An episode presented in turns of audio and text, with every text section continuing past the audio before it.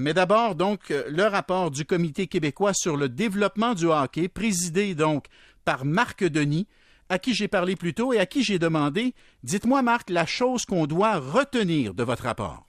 Vous êtes en train de me demander de choisir euh, le préféré parmi mes enfants. C'est pas évident à faire aujourd'hui. On croit euh, fondamentalement que les, euh, les, neuf grandes orientations sont toutes importantes. C'est clair qu'il y a des pistes de, solutions et d'actions qui sont peut-être qui sont peut-être coup de cœur. je vous donne un exemple rapide. Le hockey adapté, je ne connaissais pas du tout avant d'amorcer le processus. le principe de construction de patinoires réfrigérées et recouvertes peut devenir un plateau multisport de proximité mais euh, assurément pour nous de rendre euh, le sport, le sport national pour nous des Québécois, le hockey, euh, un sport plus accessible a fait partie des priorités de notre, de notre comité parce qu'en le rendant plus accessible, on croit être en mesure d'augmenter l'adhésion, d'augmenter la rétention aussi et l'intérêt et éventuellement créer plus d'athlètes. Mais c'est surtout de créer une jeunesse qui est plus active qui nous importait. Moi, je vais vous dire, Marc, euh, il y a beaucoup de recommandations qui me parlent. Je mhm. trouve l'idée d'initier, d'initier les enfants au patin dès l'école primaire, je trouve que c'est une excellente idée, ça. C'est une bonne idée, euh, évidemment, qu'on a tenté de valider avec les intervenants du milieu. L'idée ici là, n'est pas d'apprendre à jouer au hockey à tout le monde, mais bel et bien d'apprendre les rudiments d'un sport, de faire un peu euh, calqué sur le modèle de Saint-Fériol-les-Neiges, qui, dans sa cour, a un parc de ski de fond absolument incroyable. Ils ont créé une micro-société de jeunes qui sont beaucoup plus actifs. On s'est inspiré de ce qui se fait en Australie avec la natation, en Norvège avec le ski de fond également. Puis on s'est dit, on dit qu'on est né les patins aux pieds. Pourquoi ne pas, euh, ne pas être conséquent dans nos hmm. paroles et dans nos actions? Alors, on croit que c'est quelque chose qui se fait. On comprend très bien qu'avec euh, les intervenants, les enseignants, euh, la difficulté d'accès au plateau au moment où on se parle, que ça ne se fera pas demain matin, mais on croit que tous les sports, toutes les fédérations sportives peuvent être tributaires de ce genre de recommandations parce qu'on créera une jeunesse qui est plus habile, qui est plus athlétique et qui est plus active, autant chez les filles que chez les garçons. On en conviendra qu'en sortie de pandémie, ce serait bien utile. Est-ce qu'à ce moment-là, Marc, il faut s'assurer que chaque enfant ait une paire de patins? Parce que parce que c'est ça, là, si tu veux qu'ils si tu veux qu'ils essaient le patin dès l'âge primaire, il faut s'assurer qu'ils aient une paire de patins. Donc, il faudrait que le gouvernement, à ce moment-là, finance, mettons, l'achat d'une paire de patins pour chaque enfant du Québec?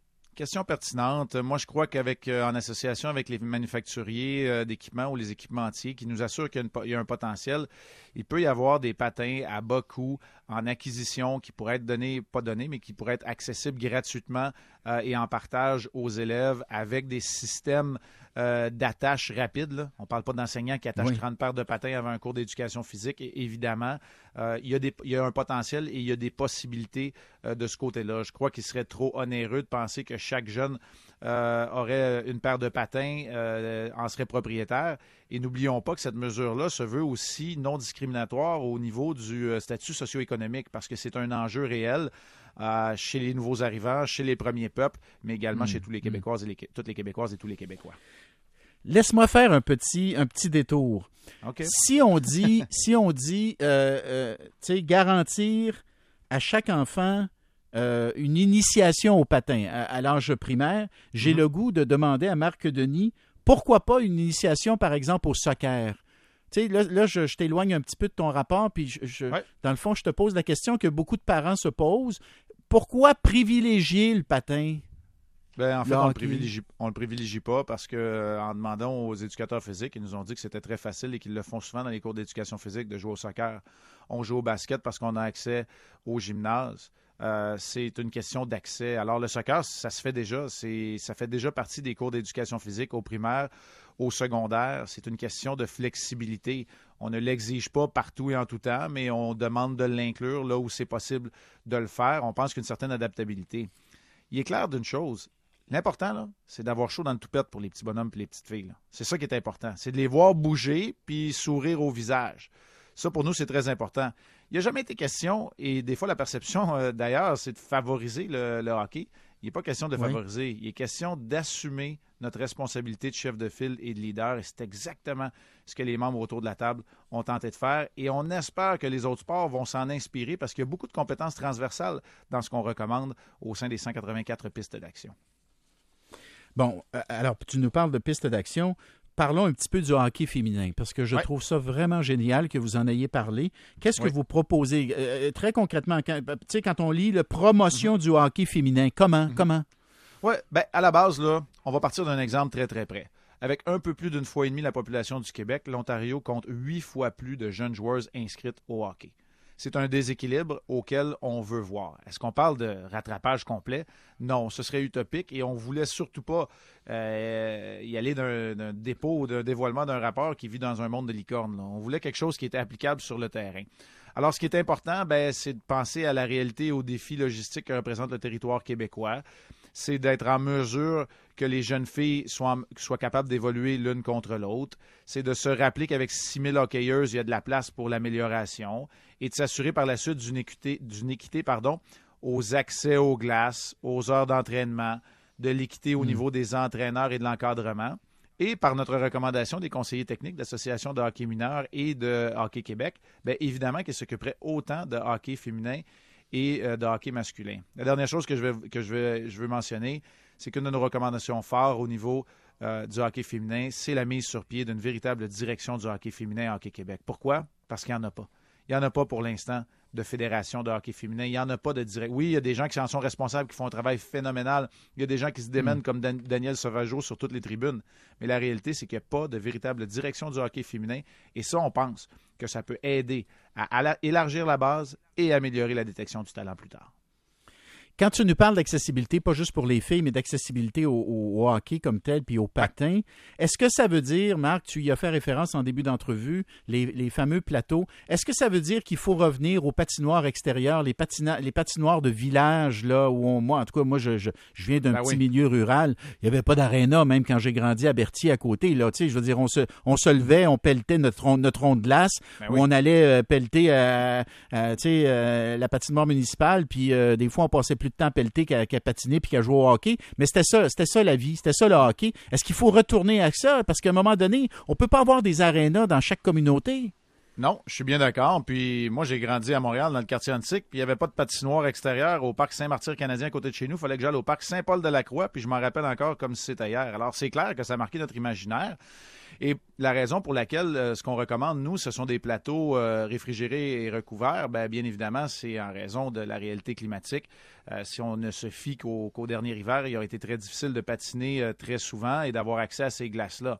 La raison aussi pourquoi on trouve que ces plateaux multisports, parce qu'ils sont utilisables hors saison par d'autres sports, on peut y faire du basket, on peut y faire du hockey, du hockey-ball, par exemple, on peut y faire d'autres, d'autres, y tenir d'autres événements, c'est qu'il y a a pas de discrimination socio-économique.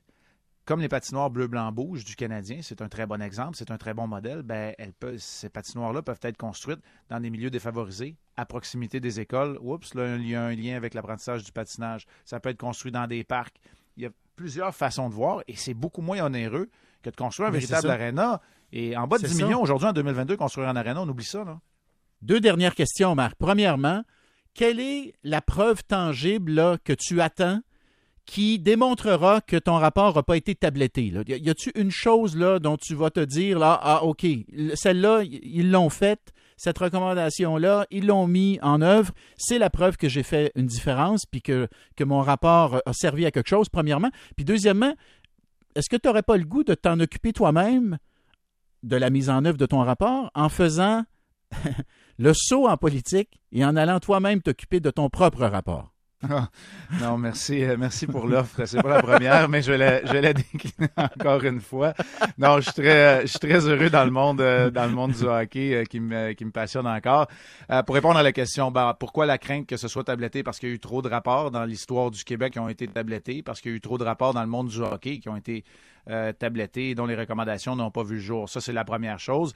La deuxième, c'est parce que depuis le 22 avril, jour où on a déposé notre rapport, et depuis euh, quelques heures maintenant où le comité est dissous et qu'on a levé l'embargo sur l'information qui était, ben, on a perdu un peu le contrôle. Euh, la game politique, euh, pour revenir à votre offre de faire le saut, je la connais pas, je suis pas très mhm. habile et je comprends très bien qu'on peut perdre le contrôle. Alors voilà les, craintes d'où elles viennent.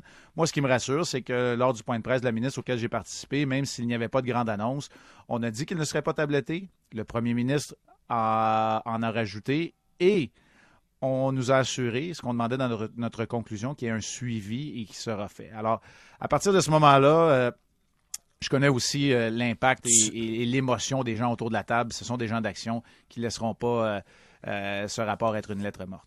Marc Denis, président du Comité québécois sur le développement du hockey. Merci Marc, c'est une forme de service public que tu as fait, c'est très apprécié. Je pense que les gens apprécient le, comment dire la sincérité puis l'énergie que tu y as mis. Et puis là, maintenant, on va s'assurer que ça donne des résultats. Et je pense que tu seras disponible une fois de temps en temps pour peut-être euh, ramener euh, au sommet de la pile le rapport puis les recommandations que, que, tu y as euh, inscrits. Hmm?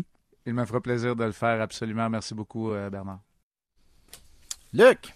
Bernard, je ne suis pas content. Tu m'as volé mon idée. Qu'est-ce que je t'ai volé encore? Ben, Marc Denis, moi, je, je l'ai, je l'ai regardé hier en une partie de sa conférence de presse. Je l'ai entendu dans plusieurs entrevues. Ah, tu t'es dit, il ferait de la politique, il serait bon. Ouais, ben, écoute, écoute. Ah, mais, tu as compris qu'il y a eu des approches. Hein? Tu as compris qu'il y a eu des approches, là. Dans, un moment il a glissé ça dans la phrase. Ouais, ouais, ouais. Mais je hein? pense qu'il va en avoir d'autres. Je pense qu'il va en avoir d'autres parce que c'est un gars tellement posé, réfléchi, euh, c'est vrai dans son métier aussi d'analyste au hockey, mais, mais tu vois, dans tous les autres sujets, c'est un gars qui, qui, a une tête bien bâtie, qui sait où il s'en va. J'ai l'impression que la CAC va y offrir euh, mer et monde pour qu'ils viennent se joindre à eux à la prochaine. Ah, je pense que c'est déjà fait. Ouais, mais tu penses qu'il est trop tard? Non, non, il n'est pas trop. Mais non, c'est sûr que si Marc Denis changeait d'idée, il y aurait de la place. Il s'organiserait pour y trouver un comté. Non, parce que je veux dire, je pense que la CAQ, il y a déjà quelqu'un de la CAQ qui l'a approché, puis il a dit non. C'est ce que ah, j'ai compris de sa réponse. C'est ce que j'ai compris de sa réponse. J'ai pas pas d'informations privilégiées. En tout cas, il y a des parties de son rapport. Enfin, je, ne veux pas dire qu'il y en a que j'aime pas, parce qu'il y en a trop, là, mais grosso modo, l'histoire de d'enseigner à patiner dans les écoles primaires, je trouve ça merveilleux. Parce que la réalité, Bernard, c'est que moi, quand j'ai grandi, puis euh, bon, Henri Rimouski, c'était plus gros que l'île du Pas, mais il y avait, il y avait donc un aréna et tout ça. Mais c'est pas là qu'on jouait, nous autres. Il y avait une glace extérieure à côté de l'église. Ben euh, qui, qui, était un peu plus grande qu'une glace de la Ligue nationale, mais qui était de la glace naturelle. Aujourd'hui, le climat ne permet plus ça parce que mais t'as une semaine qui fait moins 20, c'est merveilleux, la glace va être extraordinaire. Puis la semaine d'après, il y a un redout, puis il fait deux, puis là, ben, ça se transforme en eau, puis là, c'est à recommencer. Et là, les, les patinoires en tout cas bleu, bleu blanc, bouge, le, le, mm. le, programme magnifique des Canadiens de Montréal. Si on pouvait arriver à construire comme ça dans les parcs, dans toutes les petites patelins partout. Mais ça coûte un million, un million et demi, je le sais. Si tu veux en faire 100, ça coûte au-dessus de 100 millions. C'est pas rien. Mais si c'est vraiment une priorité, et moi je pense que ça devrait être une priorité, qu'on le fasse. Qu'on le fasse. Ça va donner un Québec plus en santé, puis ça va nous redonner une fierté qu'on a bâtie sur le hockey, sur les Maurice Richard, Jean Béliveau, Guy Lafleur, Serge Savard et les autres. Ça va nous mm-hmm. redonner le goût de tout ça. Je trouve que c'est une formidable idée, ça. Mais encore une fois, ça va coûter combien les patins pour les enfants? Tout ça, c'est de l'argent. Il y a de l'argent un peu euh, partout. ça, c'est clair. L'autre aspect du programme euh, ou mm-hmm. du, rapport qui, je pense, va être controversé, et l'est déjà un peu, c'est de s'en remettre complètement à Hockey Québec pour organiser ce qui va mener vers le hockey d'élite. Le hockey d'élite, faut pas dire que c'est mauvais. C'est même fondamental. C'est si tu as des vedettes qui vont inspirer, comme on en avait à, l'époque où toi et moi, on, venait d'apprendre à marcher, puis on avait déjà des patins d'un pied, là. Euh, c'est ça, là.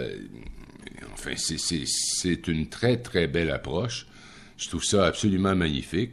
Et c'est très intelligent de la part de M. Legault d'avoir un rapport comme celui-là qui tombe la veille des élections. Je te jure qu'il y a plein de Québécois de notre génération, Bernard, qui disent enfin on fait quelque chose. C'est pas de notre faute si le climat est plus ce qu'il était avant là. Puis écoute, on aime ça le hockey. Puis si ça, si ça consiste à se lever à 4h30 du matin samedi pour être à 6 h sur la patinoire, ça devient un peu plus complexe. Il doit y avoir des façons de faire ça, comme nous on le faisait. Moi j'arrivais de l'école, on mettait nos patins, puis on descendait avec, on n'avait même pas de protège-lame. Il fallait traverser une rue, puis tout ça. Puis là on arrivait sur la glace. Puis c'était le bonheur. Des fois on jouait à 10 contre 12, puis des histoires ben de même. Ben puis parce qu'on n'avait pas de chandail de couleur, on faisait la passe à, notre adversaire, mais mon Dieu qu'on avait du fun. On avait du fun, on avait du fun. Euh, euh, alors, c'est ça le thème, je trouve, du, rapport, euh, retrouver le plaisir de, jouer au hockey. tellement un beau sport, tellement un beau sport. On se reparle, mon gars, on se reparle. On s'en va à la pause parce qu'au retour, vous allez entendre Isabelle Crête vous parler donc de cette nouvelle drogue très populaire dans nos écoles, nos écoles secondaires, le wax pen, dans un instant.